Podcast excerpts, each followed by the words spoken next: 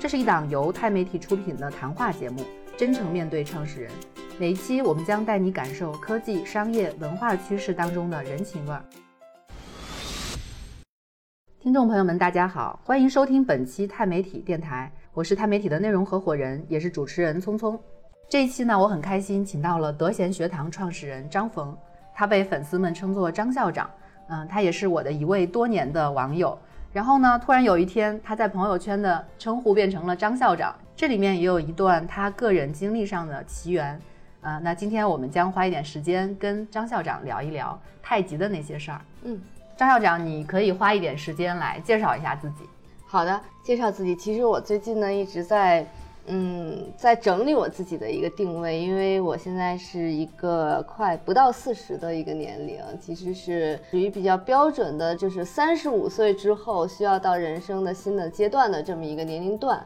我以前呢，就是有过很多的身份，我做过记者，我做过这呃做过品牌，做过内容，然后在互联网算是浸染了很多年，然后管理团队等等等等。但是呢，其实这个都算是现在最普通的一个称谓。就是打工人，机缘巧合进入到某种职业的发展道路上面，然后进入到创业的这个领域，发现我很惊喜的发现我自己有了新的一些人生的设定。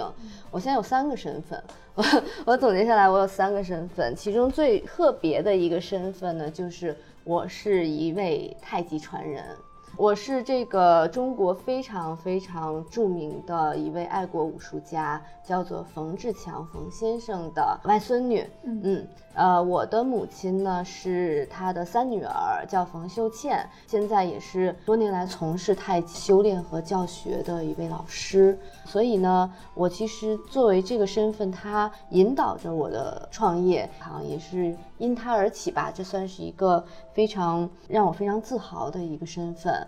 然后呢，另外的一个身份呢，其实就是有着多年互联网经验，也是曾经作为上市公司。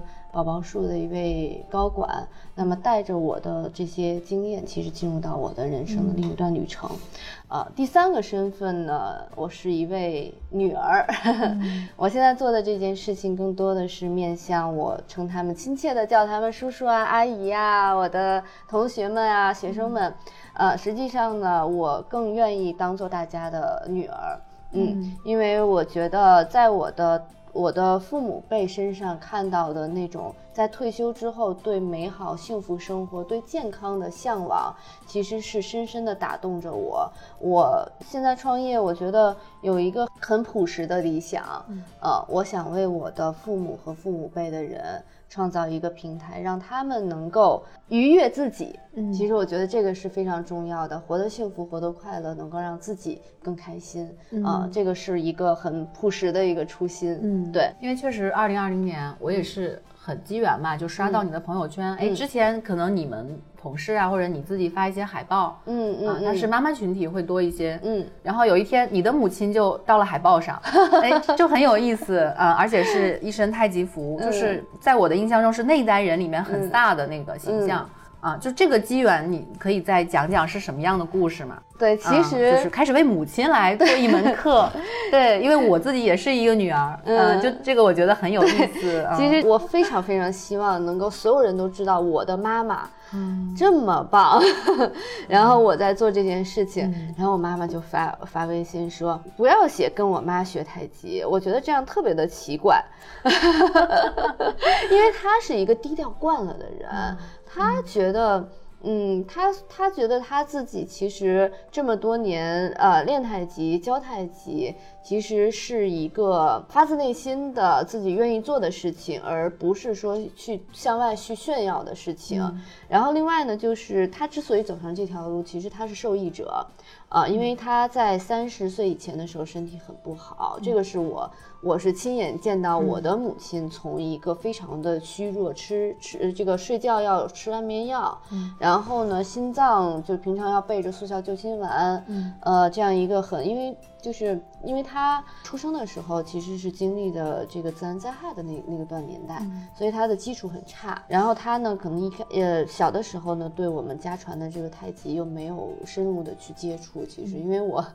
我我外公对孩子们要求不太高，其实，嗯，所以呢，他是出现了这些问题，嗯，才去接触、去练习、去进行这个太极的修炼，嗯，并且慢慢的爱上了他，啊，然后他的身体，我是看到他大概在一到两年之内就发生了巨大的转变，因为很多的人其实现在练太极的人，他基本上要不然就是发自内心从小喜欢，很多有有一些就是看武侠电影、武侠小说，然后呢觉得有一个武。侠梦，慢慢的去接触，接触，最后练到了太极。嗯，有一些就是真的是身体出现了问题，然后去练。那像我妈妈说的，就是你等真的身体出现了问题再练，其实晚了，其实是是晚的呃。所以呢，我们更希望能通通过这件事情，能够让更多的人在我们中医讲治未病嘛，就是你没有出现这些问题的时候，就能够有些改善。嗯，那我我觉得，因为看到了我妈妈的变化。也看到了他从这个变化到非常的自信的，能够把这个自己的故事讲出来，把自己的所学传递出来，这种精神状态，其实是我非常的羡慕、非常的佩服的。我觉得。好的东西其实是应该展现给更多人的。我这可能是也是因为我是传播出身，我一直是做做这个媒体做公关也好，我是一种很外向的一种性格。我觉得好的东西、好的案例要分享，一定要分享，哪怕是我的妈妈，我也不能藏着掖着。对，这可能是老一辈跟呃下一辈人之间会。或许这个文化上的和价值观上的会有一些差异。那最开始你的母亲是支持你吗？还是说你有没有经历一个说服她的过程？中国的武林很复杂，嗯，对我们来说是另外一个世界，另外一个世界，嗯，而且因为历史太太久远，中间有很多的，就是对盘根错节啊，很多复杂的事情，呃，所以作为我们家，其实我的外公没有儿子。所以呢，她是四个女儿，然后呢，我又是第三代里面唯一一个女孩儿，所以从我妈妈的内心来讲，她是不希望我接触这件事情的，嗯，因为我一直有自己的职业的发展，而且发展的非常的好，她就你之前的这个路就对对对很好很棒，对，她希望我练，因为是是对健康当成自己的事儿哈，对，但她不希望我做，因为她觉得。一个是可能会比较辛苦，呃，创业，因为创业太不容易了，尤其是作为一个女性，我又是妈妈，就是也经历过创业公司的 领导一对，然后呢，创业本身本身是很辛苦的。另外呢，就是说，嗯，他不希望我进入到这个太深的扎到这个这个圈子里面去陷进去。呃，因为你陷进去会影响我的思考，会影响很多的人际的关系等等，还是有会有一些影响一些问题，所以他挺不希望我碰这个东西的。但是呢，嗯，我就一直跟他讲，我觉得我是一个门外汉，门外汉有非常非常有门外汉的一种好处，就是我看问题的方法和角度跟武林人士是完全不一样的。我带着的我的东西，我的理想，我的这个经验，其实是要为门派小到这个门派，大到中国的这种武术的文化带来一些新鲜的东西，一些完全不一样的感觉。我在第一次让我妈妈开网课的时候，我跟她讲，我说。网课一定是趋势，因为那个时候他那个年纪，有多少人能够在网上接受去直播？前面就是一台手机，根本就没有观众啊，没有观众。其实对他来讲，互动也比较少，对他非常的别扭，他全身都不太舒服。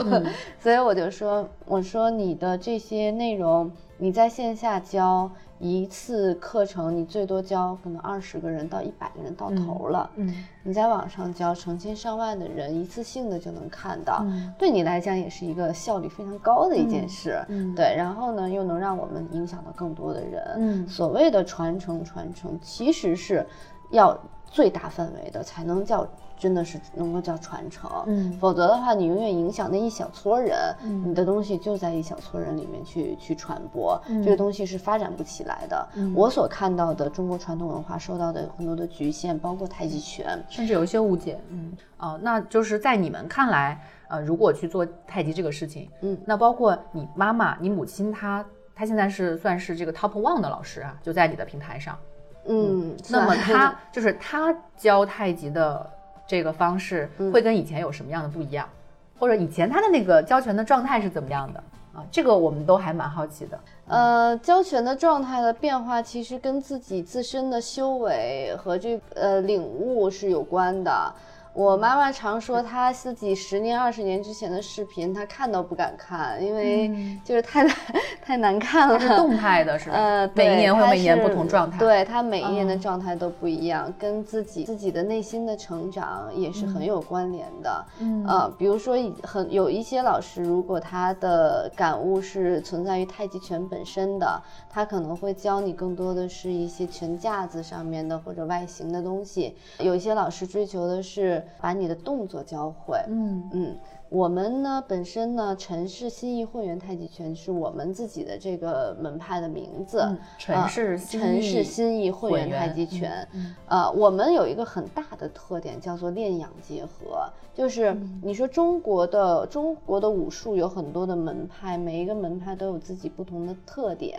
有一些呢，可能是更更以技击见长，就是嗯真正的实操。技击是技术的技是吧？技术的技，击打的打对嗯，呃，然后像我们呢是以这个练养结合嗯见长，就也就是说，我们除了太极拳之外，我们是有内功的，嗯，我们是内功和拳一定是要结合在一起练，嗯内练。一口气，嗯呃，外练筋骨皮，嗯所以这些都是要加在一起的。嗯这也就是我们其实讲的所谓，就是大家每次书法啊谁都会写精气神。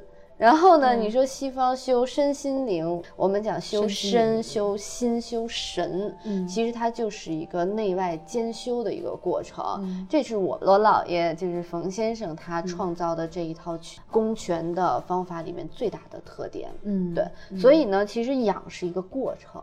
你让三十，所以它也代表了时间是吧？对这个“修”这个字儿，我觉得就是跟时间是对应的。你让二三十岁的马上见效啊或者怎么样的一个对目的。嗯这就是你让二三十岁的年轻人去体 体会人生，体会养，体会这个自己的内心的平静等等的，嗯不可能的对。他没有到这个时间点。嗯嗯，对于老师也一样，我母亲她其实经历了自己的很多的人生阶段。嗯啊，太年轻，然后呢，她自己身体不好，嗯然后通过练练一些基础的东西，身体变好，然后呢，包括他的事业的发展，包括他进入到这个深入到里面，爱上之后，他去研究气功，去研究道家思想，去研究文化，包括中医等等所有的东西结合在一起，对他的人生有了新的感悟。嗯。然后他退休之后，其实人在更年期，嗯。退休前后，他的心态上面，他对生活的认知，他的秉性上面都会发生巨大的变化。嗯我们常讲，就是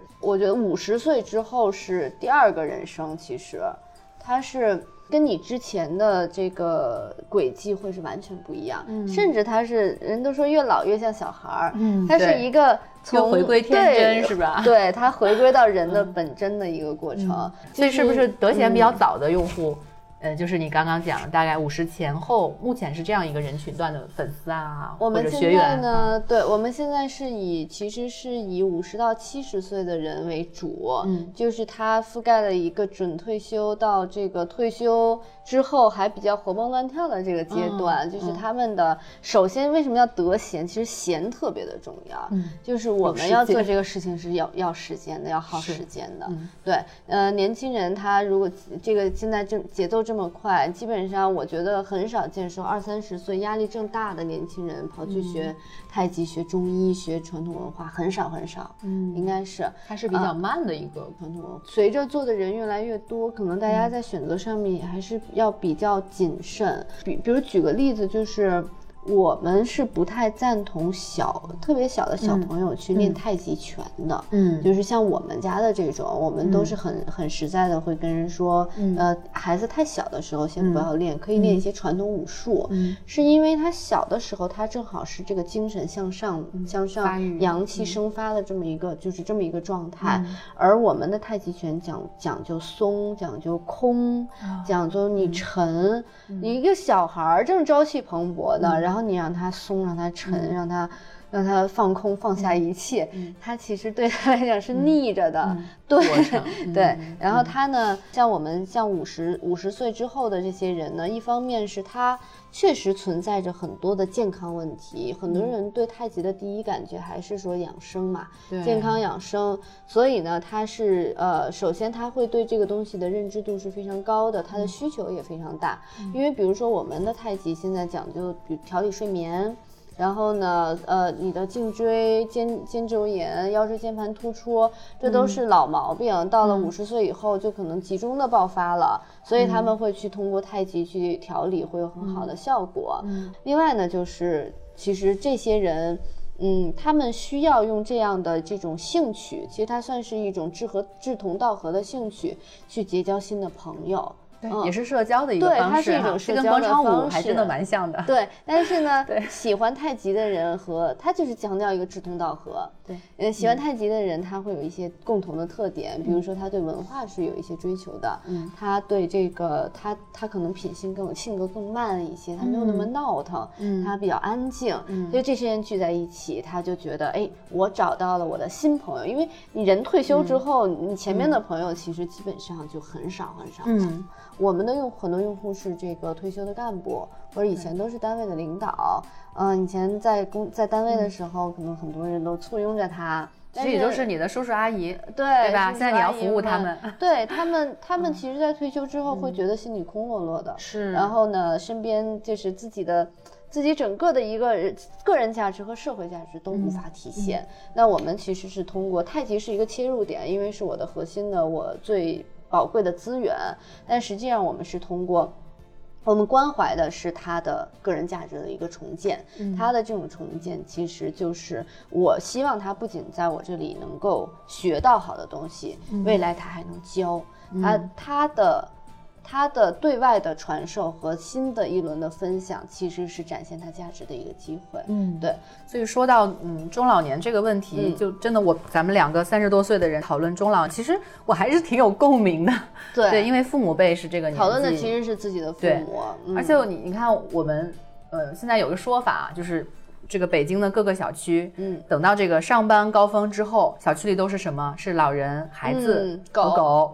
对，就是这个是一个呃，就大城市一个普遍嘛，包括。退休这个魔咒哈，我们我身边也有，就是我有共鸣，是我身边的人发生，真的是，呃，人到退休那个年纪的前后，他也有一个很强的适应期，对。就是你退出这个呃对的对的。商业或者是嗯。退出这个职业的这个嗯。环境之后，嗯。那你怎么去迎接和自己相处的那个时间？对，嗯他在心理上面其实是接受着很大的挑战的，他的落差是非常大的。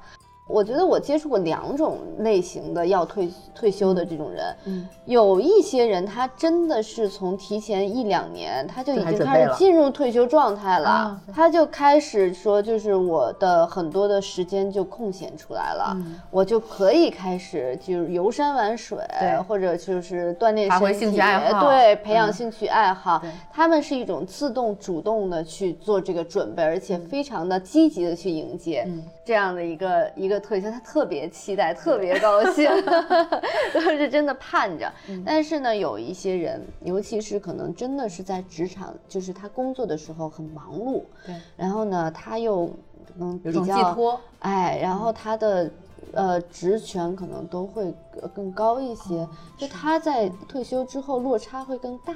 嗯。啊，尤其是反映在他身边的这个朋友，嗯。身边的人对他的这种需求减少，嗯这个其实是是一种有一段不被需要的那个过渡哈，对对，是所以这这一类的最忙碌的时候，对，所以这一类的人是非常非常需要陪伴的。有一些嗯。老人的呃抑郁症，或者说他的那个心理不太到当时那个时候不太健康，都是因为这样的问题引起的。那他们整个的生活状态，呃，你们是可以直接感受到的，对吧？啊，我我包括我是在群里全呀，在活动中啊。全时段陪伴。啊我们的用户其实就是呃，他们生活相对来讲是挺挺规律的，嗯。他们起的都很早，五五基本上五六点就会起来，因为到那个年纪睡眠就比较少了。嗯。起来之后呢，我不管是不管是什么运动，嗯。太极也好，跳舞也好，唱歌也好，他上午都会出去的，对，都会出去溜达，嗯。然后呢，去去晨练呀、跑步、走路啊什么的。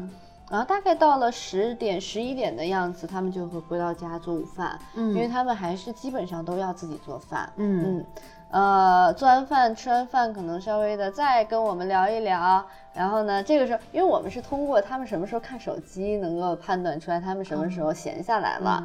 吃完饭这段时间啊，一点到一点半，他们行为数据你们也看到了。对 对。然后呢，午休，午休一般到一点半到三点之间，我们是不干任何事情的，因为他们在休息，就没有直播啊、也嗯不直嗯。播，然后我们也不怎么去打扰用户、啊。三点我们就开始打扰用户了，三点才是高峰期，是吧？三点到三点到五点这段时间是他午休起来之后呢，他还没去做饭的时候，对他有一点点空有自己的时间对他可嗯。能自己做。比如对于我们的用户来讲呢，他这个时候他会去做一些兴趣学习，嗯。比如他这个时候他可能去学学书法，嗯他可能去学学中医，嗯。因为他一般早上锻炼的时候，他就是进行运动、啊嗯，下午他就会做一些学习了，静下来，然后他就去做饭了。嗯做完饭他就就再看会儿手机，吃完饭看会儿手机，然后他可能就去看新闻联播呀，嗯然后晚上的电视剧呀，嗯然后再会有一点一些时间，可能在八点之后，嗯他们会去参与一些网络的活动。所以从你的感受，从德贤的感受来看，老年人的生活是完很高度的数字化的，对吧？呃，高度数字化，嗯他们是很接受网课这样的形式吗？接受你新的、最新的这种呃观察，现在的调研数据来讲，老年人对手机的依赖不比年轻人差，甚至要超、呃使用度要超过年轻人。我们的用户我们都觉得很神奇，嗯。呃，看不清楚网课，第二天换手机，哦，然后呢还驱不会动了这个电子产品消费了。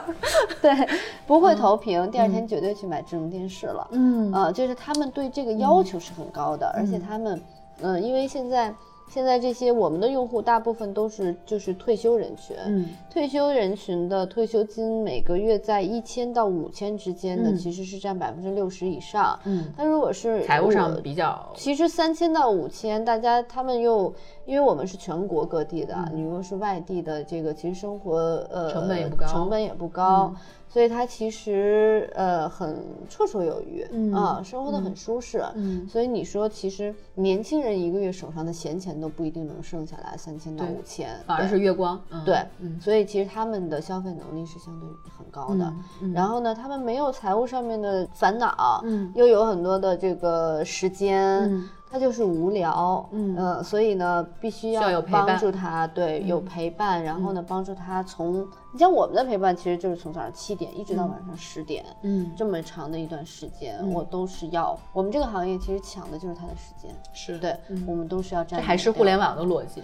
对，但是我我的感受是，嗯，我还特别赞成说能够有更多的这个做一些中脑男内容的东西，一些互联网的产品，嗯。因为事实上我们能看到的现象，包括钛媒体这个在观察这个商业科技的过程当中，嗯。你会发现有一些。嗯，就是非常互联网去收割流量的这种平台，它其实并没有完全去为老年人服务的，对，它更多可能是一种，我觉得可能对他们来说是一种打扰。其实就是对我们来讲呢，我们一直强调的几几个事情，就是一个是品质。嗯。我们强调我们所有的这些内容的输出，呃，包括我们做的这些产品，我们做的周边衣服呀、什么的，我们都是强调一个品质，但这个品质不是说贵，就是说它是性价比，然后呢，它的呃这个审美上面，它对于中老年的，就是我我我觉得大家很多人会认为中老年不需要好东西。就是认为，比如说你给他看的视频，你给他三十分的视，你看年轻人看一百分，嗯老年人看三十分就行了。嗯我觉得这个是极大的误解。呃，我们就是要给他至少在八十分左右的东西。嗯，我要让他，我们要尊重他的审美，要尊重他们对好东西的需求，要去认可，因为越来越多的呃中老年人其实他是。我们这一代马上，你说咱们就现在四十五岁的人，嗯，他的对生活品质的要求已经是很高了，嗯，他也很多是中产阶级，嗯，他再过五年，其实他就是中老，他就是五十岁，就是我们的用户，他们对品质的要求只会越来越高，它是随着这个时代的消费升级，包括人的审美升级，他们是一起升级的，对，只不过中老年可能比我们稍微滞后大概一两年、两三年的样子，对。所以他其实已经到了那个八十分左右的那个台阶了，我们要尊重他，要给他这种东西。嗯，另外呢，就是就是中老年，其实他相对他因为兴趣共同的兴趣，因为共同的。一些人生的经历，包括甚至因为居住地、因为地区聚集起来的可能性是更强。基于广场啊、小区啊，他的陌生社交不是太太好啊。对，我觉得其实他们会因为这几个，所以呢，他们人群的一些共性是很强的。嗯，你像我们所有追求的就是想要看、想要得到八十分品质的这些人，嗯，他们是。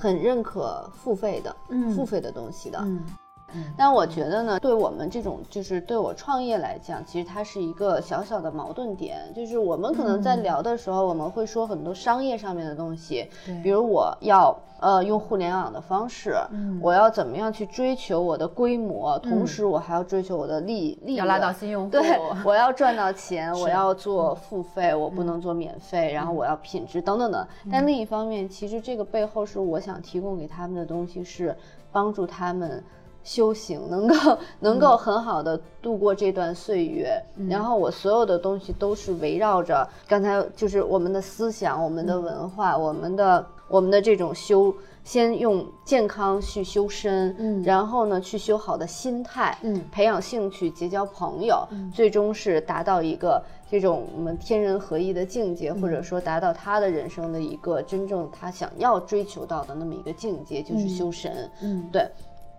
所以，我我作为创业者来讲，就是我是要追求这方面的一个，在这个商业和。理想，或者说我的活下去、活好和我的这个能够满足用户需求当中的一个平衡的，嗯，我觉得这个也是我们比较与众不同的地方，就是因为有很多有些创业比较简单，我商业模式想好了，我就是会赚钱。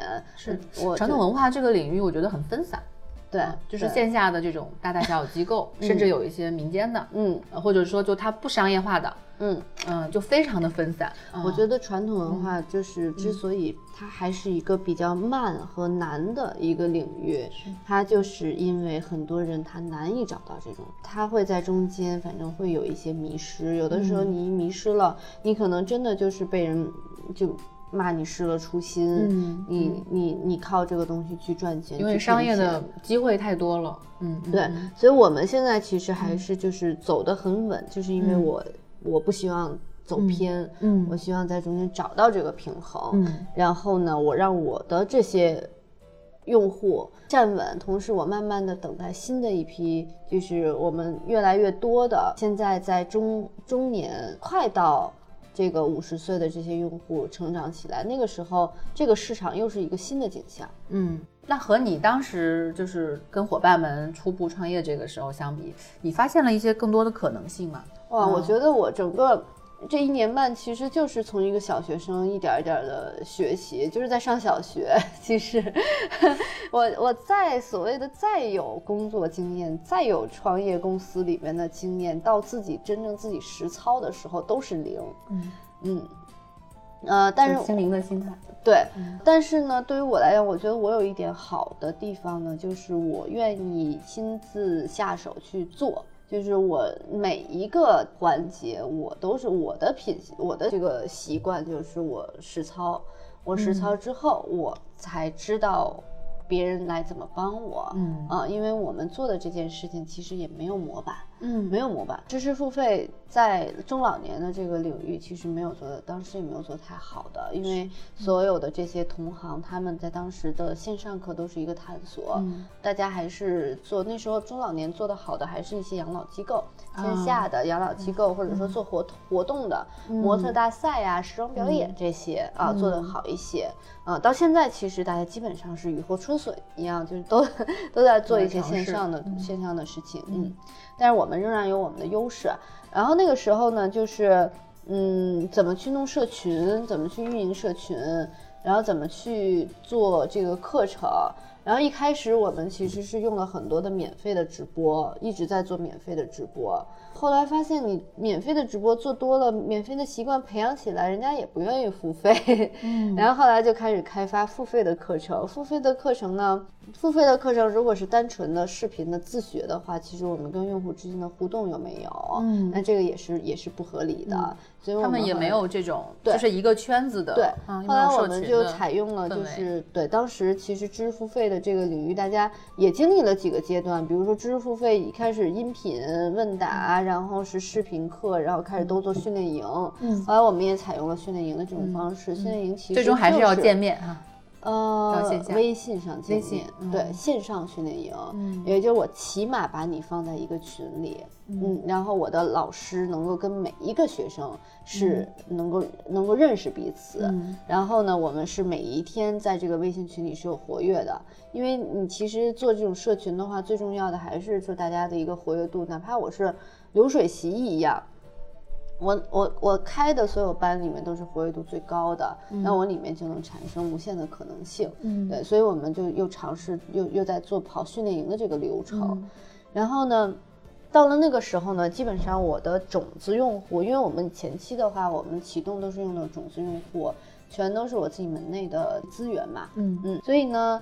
跑了一段时间，你如果不去做拉新，不去做裂变，我的新用户上不来的话，我也不可能吃一辈子种子用户。嗯。啊，虽然量其实还是挺大的，嗯。所以我们那时候就开始，我就开始研究所有的拉新转化，然后呢，会员制如何保持保持用户的粘性和忠诚度等等这些东西，它就是很就是很互联网了，就是越来越互联网了。其实我做事们也的方式对我们也经历了一个从从这个就是。带着一些互联网基因去做传统的事情，但是前期可能会会会做的是东西很少，嗯慢慢慢慢的把这个盘子全都想清楚了，最嗯后呈现出来的这个德贤，其实它是我们现在整个的这个模式，其实它是覆盖着线上的学习、嗯购物。就是在线的购物，嗯这个购物其实我们就是它都是我们为他们为大家提供品质生活的一部分、嗯啊，但是所有的这些其实都是更跟健康相关一些的东西，我们也有自己的定位。然后呢，我们会在今年年底或者明年做一个高级的研修院，也就是我培养教培人员的地方。嗯因为我这个事情想要做好，其实我必须要有更多的人。参与进来，他们要就像太极界的 MBA 一样，可以理解为这就是带一点职业化的培训、啊，对，就是我要嗯。跑规模的话，嗯。我要让更多人能够教，就是从一个爱好者嗯。变为一个老师。从，业者，对对哦对。然后呢，有了这些人培养出来之后，我们的线下业务也要出来。嗯。我线下业务不是养老院或者什么这种康养中心，嗯。我其实线下是兴趣俱乐部。嗯，我们未来会在每一个点扎我们的这个兴兴趣俱乐部，因为整个它是基于兴趣的，嗯所以它其实在线下的聚会就非常的重要了。嗯然后包括我们的游学业务也是有的。那我们更更呃与众不同的比较与众不同的地方，就是所有这些东西串起来的一个，就是我跟用户之间的信任感，其实是建立在校长身上的。嗯，这就是别人其实也是你的 IP 是吧？对因为现阶段的一个人设，对，因为大家其实很多人都认同，就是我们单独的用户跟平台之间的信任感是很难建立的，这个是非常脆弱的。嗯只有人对人之间的信任感才是吧，才是很很呃很坚固的。嗯，对，这也接近传统武馆的那个模式哈。我其实是认这个老师，对，嗯其实他是认老师，是认老师，但是我就是，呃，我们其实也是避免让用户和老师之间，其实这对我，我是一个平台，其实相对来讲，我其实是平台化的。嗯我们平台化想要做好，其实是用户肯定是跟我平台的最核心的人建立关联，嗯这样的话我们才更安全。嗯，对听起来有很多很多的可能性。嗯。对，可能性很多。然后我们现在已经在实践的东西，其实就是我们的线上的学习和线下的游学，嗯。以及我们的电商这几块，其实都已经已经啊、起步了。嗯。然后我自己的 IP 呢，应该是在这半年内，我们会是快速增长的一个时间，因为我现在已经是把我们呃，包括短视频，包括公寓的流量，抖音、快手这一块儿，然后呢，包括我每每周坚持的直播，嗯。里面所有的东西都带着我的 IP，、然后我的所有的拉新课、课程里面也是带着我的 IP 的，嗯。所以校长会是一个在所有德贤体系里面贯穿始终的一个角色。所以你做这个业务的方式就很像一个 MCN 机构。它只是说我做中间连接点的这个东西是 MCN，嗯。啊、是一个有点像 MCN 机构，然后孵化自己。但是孵化自己，我现在是孵化自己，未来我肯定会有一个闺女团什么的，嗯。女儿团，就是大家其实就是一起在关爱自己的父母们。嗯啊，它是它不能成为我的核心的重点，但是它其实是我们这家公司安身立命的一个很大的一个竞争力吧，跟别人不一样。啊，因为大家其实这个这个观念很多人都认可，就是一家公司想要打 IP，CEO 是最重要也是最容易的。嗯啊，我们现在就在走这条路。所以你看中产这一层，通过他们可以链接到很多群体。嗯，对吧？然后下一代的子女教育也是通过他们，他们有决策权和消费的这个选择权。对上一辈可能他们也是一个对。通过口碑的方式去去我们这影一代响上一辈人的一个连接点。对，我觉得我们这一代是正好正是要发挥力量的，因为你你就是上有老下有小对。我做中老年，我是女儿，我如果真的再回来做亲子做母婴，我又是妈妈。嗯觉得创业之后。嗯，自己像一个小学生一样，不仅是创业这件事情本身是从零开始，嗯其实我这个身边的这个宝藏也是从零开始，你会发现深不见底。就是想要做这件事情，就要学很多东西。嗯这个越学越多，越学越多。我到现在还远远不够，所以我觉得这个过程其实对我来讲就是一个重新学习的过程。哦，人生的一个新的、新的阶段，这段时间就该干这事儿。你有 觉得跟外公打开了一个重新的连接吗？确实是，嗯确实是这样。因为你的这几十年的职业经历，你的妈母亲也在几十年的在练我们其实是没但这个时候你们是平行线哈。对我们嗯是没有在这方面有连接的，因为我不是这个姥姥姥爷带大的，我是跟着父母长大的，所以其实无非以前就是说周末去看看家人，然后呢，平常我们去天坛公园，因为去天坛公园跟着外公去练一练，比划比划。我这小姑娘吧，我又爱，我一般又是在其他地儿我就溜达溜达，自己玩一玩。我对这个东西感觉兴趣又不大，嗯。啊，只是说家里人多多少少都会一些，都都练一练，嗯，然后其实很少谈到，就是我，因为他也不会给我们讲，他不怎么讲，所有我外公的故事都是出自别人之口，嗯都是别人说我师傅当年怎么怎么怎么样，嗯嗯，他绝对不会讲的，他也不跟我们家人分，也不会跟我们分享。那可能后面、其实是后面，比如说再给他出一些书传记。然后呢，我妈妈给我讲一些以前的东西，零零星星的会听到一些，所以只是家人的情感，嗯。嗯，在这方面没有那么强的意识。我打断一下，就是我这个跟我在听徐浩峰的一个采访嘛，里面他也讲到一个跟你很类似的一个、嗯。一个感受啊，嗯。就他他也是通过对于他二姥爷的一个人生的梳理，嗯。就是帮他去做一个武术的专栏，嗯。然后就又跟自己的青少年时代又重新连接上了。嗯。嗯，他就他有一个感受是说，嗯，老北京啊，或者说这个有有传承有世家的这个家庭，他上一代不太愿意去给下一代嗯。讲太多的故事，对，啊、反而是说你们可以有自己的生活，啊，我我可能不太希望干扰到你、对，啊。曾经他写那个 写那本书的时候，嗯可嗯能他的母亲觉得你不用掺和这个事儿了，嗯对吧？嗯你你可以去做电影啊，做制片就很好啊。对，但是他总有一种感召哈，很有意思啊。那随着年龄的增长，他就突然意识到小时候可能就是在耳边，像耳旁风一样，真的是这样。对，然后在他四十多岁，突然觉得哦。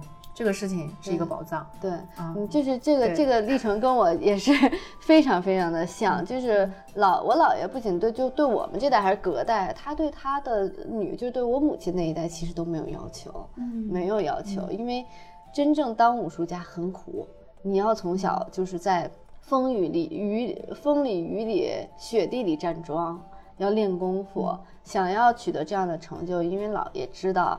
是这么苦过来的，呃，所以他其实不想影响他的孩子们。然后我大姨她是学舞蹈的，她就一直是在发，就是在舞蹈的这条线上面走。然后我的这个对，然后我我母亲呢，她就是她以前就是不喜欢，反正就是不喜欢，也不理解，也不理解啊。然后他原来还讲过故事，说那个家里老有徒弟们去去看他爸。然后呢，觉得弄得弄得我姥爷特别的累，然后还打扰他休息，他可生气了。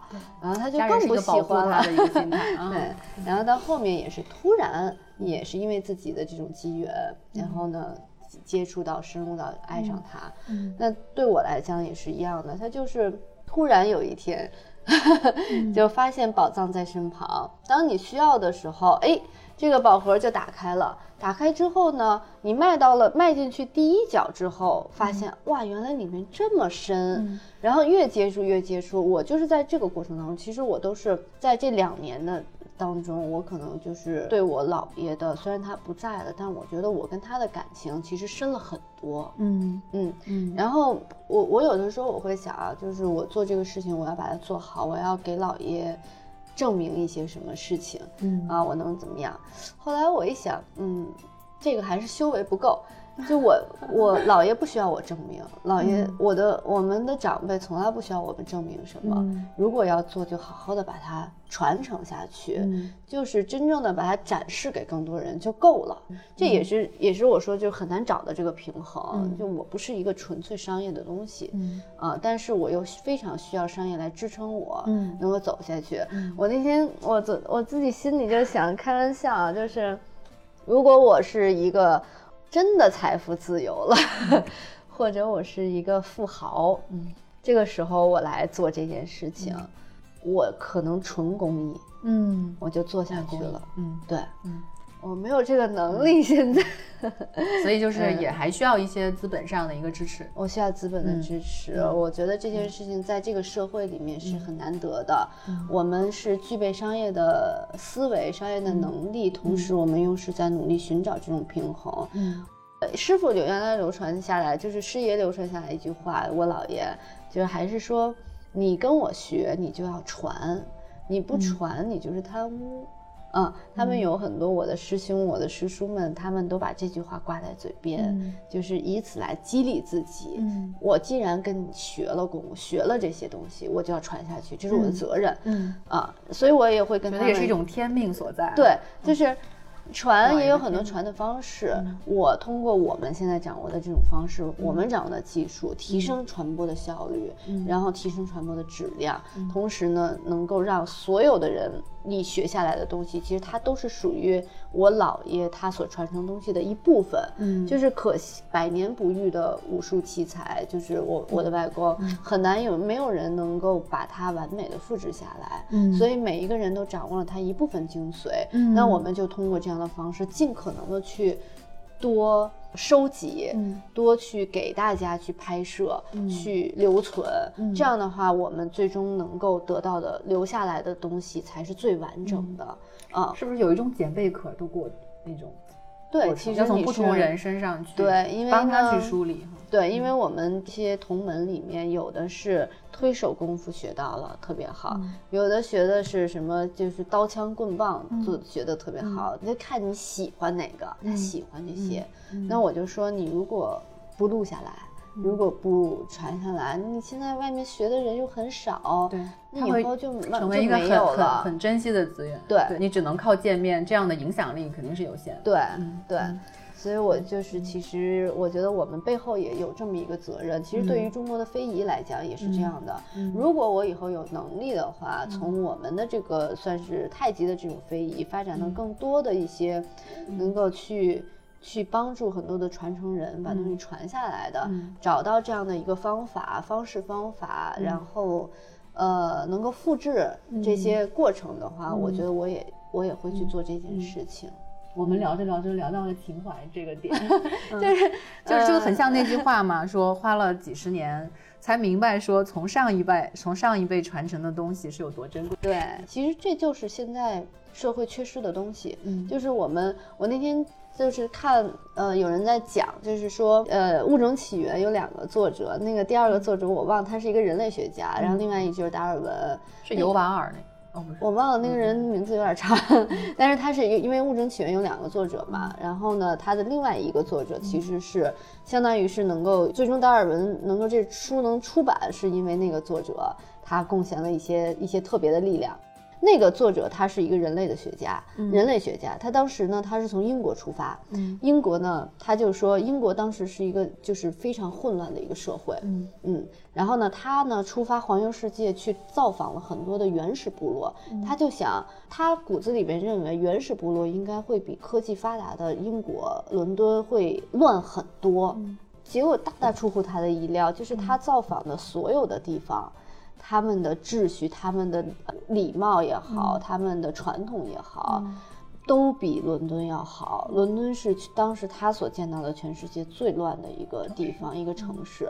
他总结到，就是科技的发展越强大，我们的人性、我们的社会的秩序越越会越差，而反倒这些原始部落支撑他们的其实是信仰。嗯，所谓这个信还有他的秩序感，是吧？对，其实最最核心的是他们共同相信的东西，就有点像我们现在通过修炼去回归的一个状态。嗯，对，所以就是我们现在是属于科技越来越发达，是啊，越往前走，其实秩序越差。嗯，那我们相信的东西越来越少，也就出现了我们以前相信的企业家创业。讲情怀、讲初心这些东西，慢慢的不被人相信了。我觉得我有的时候有一些偏执，有一些执拗的东西，就是 我内心坚持的。我觉得我做这件事情，它理应具备的东西，我是要坚持的，我是要展现出来的。我不惧怕去讲初心而被人笑话，去讲我的情怀而被人家说你。你这个假或者怎么样？嗯，呃，肯定有人不理解，肯定有人不认同。嗯嗯啊，就传承这个事情，你觉得对于现代人来说，它意味着什么？我觉得现代人的话，其实我们我们传承的东西，从表面来讲是让更多的人健康，这个是最表象的啊。但实际上它。传承的其实是中国现在，因为受西方社会影响，因为受现代的这些科技影响，我们很多老祖宗留下来的规矩，我们的德行，我们的这种就是文化底蕴，其实是有一些缺失的。就是或者说，很多人他追求的东西是知其然不知其所以然。你看现在。我们这么多年没有学过国学了，其实我们的教育的时候都没有。但是呢，现在又兴起来了。对，现在我们这个孩子的一代，其实大家家长们都意识到，你要让孩子学一些国学的东西。学的是什么？学的其实是里面的这些文化礼数。老老祖宗留下来的这种德道德，嗯，一些规矩，一些气质，它整体是不一样的。嗯，我觉得这也是更具有中国特色的东西。嗯，中国人的特点到底是什么？这个回归到我最开始想，就是为什么中国的太极和印度的瑜伽的问题。嗯，其实就是太极代表着中国。嗯，太极应该是中国的一种气质文化的象征。嗯，太极应该让。所有的中国人对他有一定的认可，你不一定非要练，对，但是你这种文化，你这种思想，你需要了解的东西，人人都应该知道。我觉得这其实就是传承，嗯，传承的是，可以说传承的是中国未来的强大吗？所以就是，呃，因为文化自信 这个不是我们去夸大它，对，文化自信是。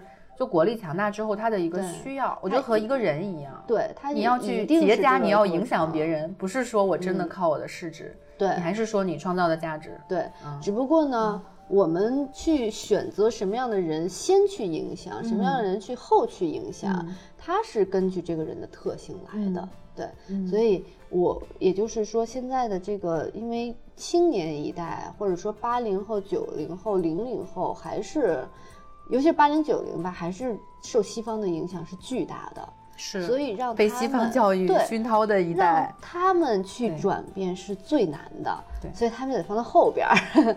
我们要先去影响小的和老的嗯啊，然后慢慢这个也算是农村包围城市吧，反正也是要讲究一些战术。就这个嗯事情其实是，嗯，从国家的角度来讲，嗯我觉得也是我们需要，就意义还是很重大的。嗯嗯嗯。哎，如果我好奇的是，假如呃去跟瑜伽对比啊，就培养一个太极的能当老师的人和培养一个瑜伽老师，他的这个时间成本是怎么样的？其实差不多，嗯，因为它我并没有更长吗？它的时间我觉得不会更长，因为我们其实想要做想要进行太极的教学，你也会分几个步骤。首先是懂理、懂形，嗯它其实可能有个一年啊、就够了。嗯。啊，它就可以这可能教不是技巧层面的，对，吧它就可以教基础的内功，嗯。然后呢，教基础的一个拳法的套路，嗯。对，他就可以完成了。啊、我们要求，比如说我们其实想要开的那个研修班里面嗯。是覆盖着太极的历史、理论、文化，嗯。然后呢，太极实际的功法、拳法，嗯。中医。道家的这个文化以及一些生活的美学的东西，包括可能茶道、香道这些，嗯啊，这些是一个整体的，就、嗯对，所以我我把它形容成太极界的 MBA，就我们想做这么一件事情，它是一个完整的培养，这个需要三年，嗯啊，但是好的说理解为三年制的一个研修，对好的瑜伽老师。嗯三年差不多也是要这样培养出来的。嗯我们现在的这个市面上看到的瑜伽，更多的也是以形为主，嗯因为瑜伽在印度古老的这个哲学里面存在的这些思想，它已经在现代的发展当中，其实就是我觉得它可能发展的确实过于快了。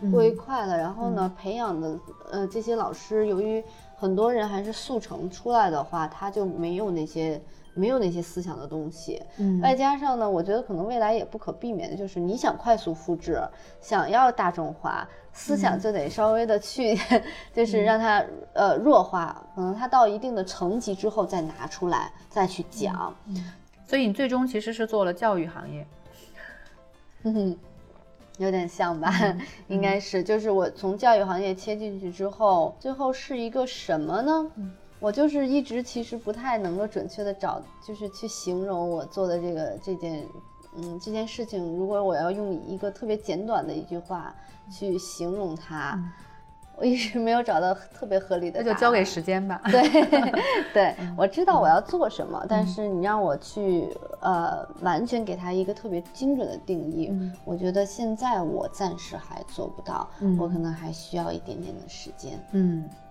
这个在年轻人主流的这个健身圈有一个装备党，而且也催生了很多消费的品牌嘛。嗯嗯，那在太极文化圈里头有没有类似的？就跑圈、健身圈有没有装备党？嗯，就是太极的这个装备党其实特别的明显，就是你去看公园里面打太极的，他恨不得天天一天一套太极服，因为这是他们也会每天换的吗？嗯呃会换的，哦。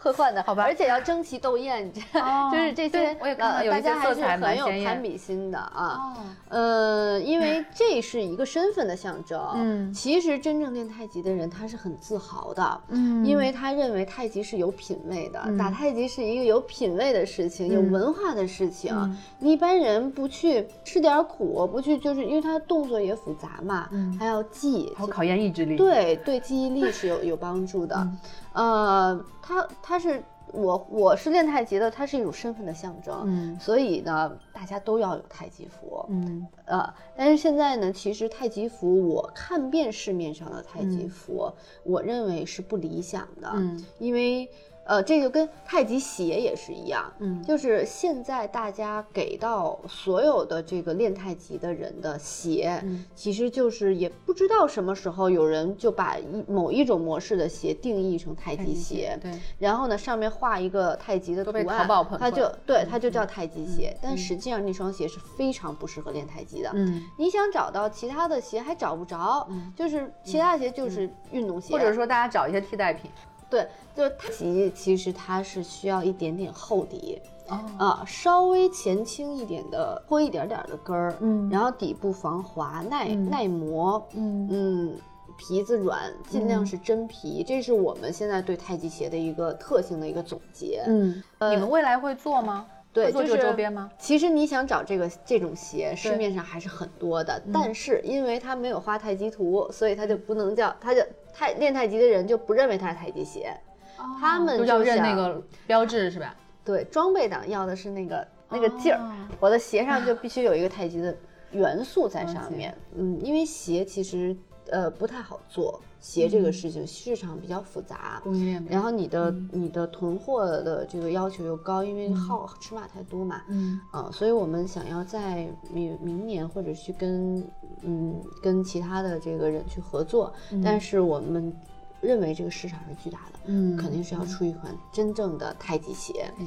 真正的太极鞋就是满足我刚才所说的这个所有的要素之外，嗯。画上一个太极元素，它就是真正的太极鞋，市场上完全没有。嗯。然后太极服也是一样，太极服大家就是灯笼裤，对，呃，缩口袖然后呢，弄个盘扣对襟，就是太极服，弄点刺绣什么的，嗯。实际上也是很传统。现在有很多的地方，其实现在新中式是很火的。我平常其实特别喜欢穿的都是新中式，一些一些那种改良过的小衬衫、呃小衫儿啊什么的。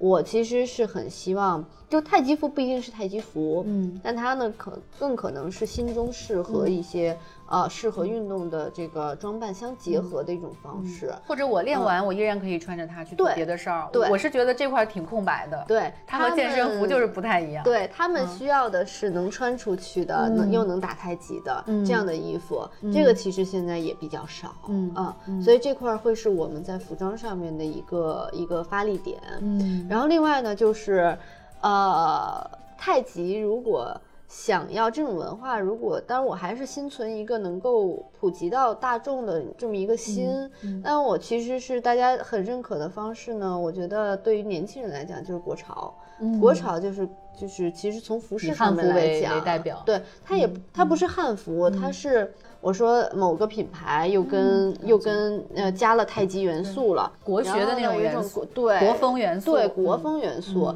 其实这个是让年轻人逐步的潜移默化的去影响他们的最好的方式。对对，当然老年人也不排斥这些东西，也是喜欢的。所以我们其实主打的很多有一些 T 恤。有点像日本的那个一个什么什么呃什么设计师设计的那种，前面胸前就是一个小人儿。我们我们做了一套太极的小人，卡通的小人儿。其实你这个路径跟 Keep 蛮像的，就最早先有，呃，先聚集社群，然后社群里的人他就有这个需求了，就长出来我我要去买一些装备的需求。嗯，只不过我觉得 Keep 它一直它以前是做呃它的免费居多，对，嗯，它是先做社区起家。对对对，我们刚才讲了这么多，就嗯嗯其实从在你们在你的判断当中，叫身心灵领域也好，或者嗯说这个健康赛道也好，嗯啊，就你觉得这个里面的产业空间，你是怎么怎么看它？产业空间有多大？刚才我们讲了服装，嗯嗯，文旅产品，包括最核心的课程，对，研习营就是有这种教师师培的体系。嗯，这个领域我觉得它的它的产业空间是属于那种就是不是你肉眼可见的，现在正在处于爆发的那个阶段，是一个在三五年之内一定会爆发的一个产业。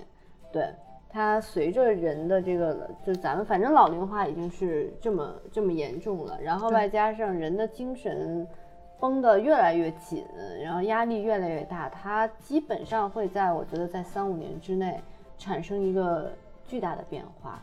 嗯所以呢，更多的人可能真的是需要内心的一个寄托，需要一种信仰的东西啊，然后包括健康。其实我觉得健康算是一个。就是从刚需上面来讲，你首先是突破这个健康。嗯，现在亚健康太严重了，是，所以首先是健康这件事儿，然后就是精神层面上面的。所以其实我觉得这个事儿吧，对，嗯嗯，就是我觉得这个事儿吧，它是需求量是百分之百，就是它的需求量是百分之百的，它是人人都需要的，只不过就是我们在三到五年内可能这个。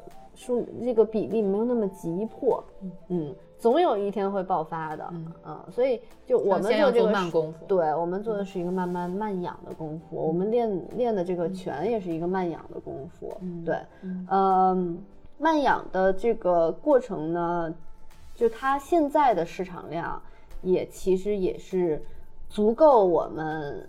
有一个巨大的目标去前进了。我们算的是一个多亿的，应该是我们现在不是二点六亿的中老年人。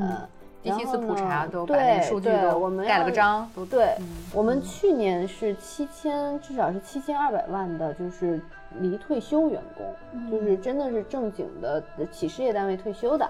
今年可能会更多。就光是这些人，目前他们的需求。已经够我们好好的奋斗一阵子的，啊，今天聊的有点意犹未尽，期待有下一次的交流。嗯，那今天我们这一期的访谈就到这里。嗯，大家如果有问题，欢迎在我们节目下面做评论，也可以打开台媒体 APP 去收听更多的对谈。好，谢谢大家，谢谢。